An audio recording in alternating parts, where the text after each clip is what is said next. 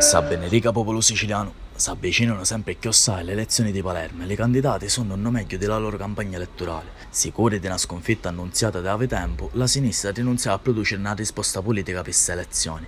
Avete giorni che si assiste a post, scanci di battute e dichiarazioni che invitano a scegliere Franco Miceli come unica alternativa alle tempi scurosi portate dalla destra oppure anni durante le quali si fece schifiare delle palermitani, non potendo fare leva sopra chi che fece di buono, si fa la campagna elettorale concentrandosi sopra discutibili candidabilità di lo centrodestra.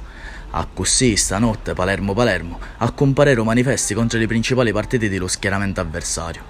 È proprio vero, ci vuole davvero coraggio per presentarsi a queste elezioni, ma non solo per la destra.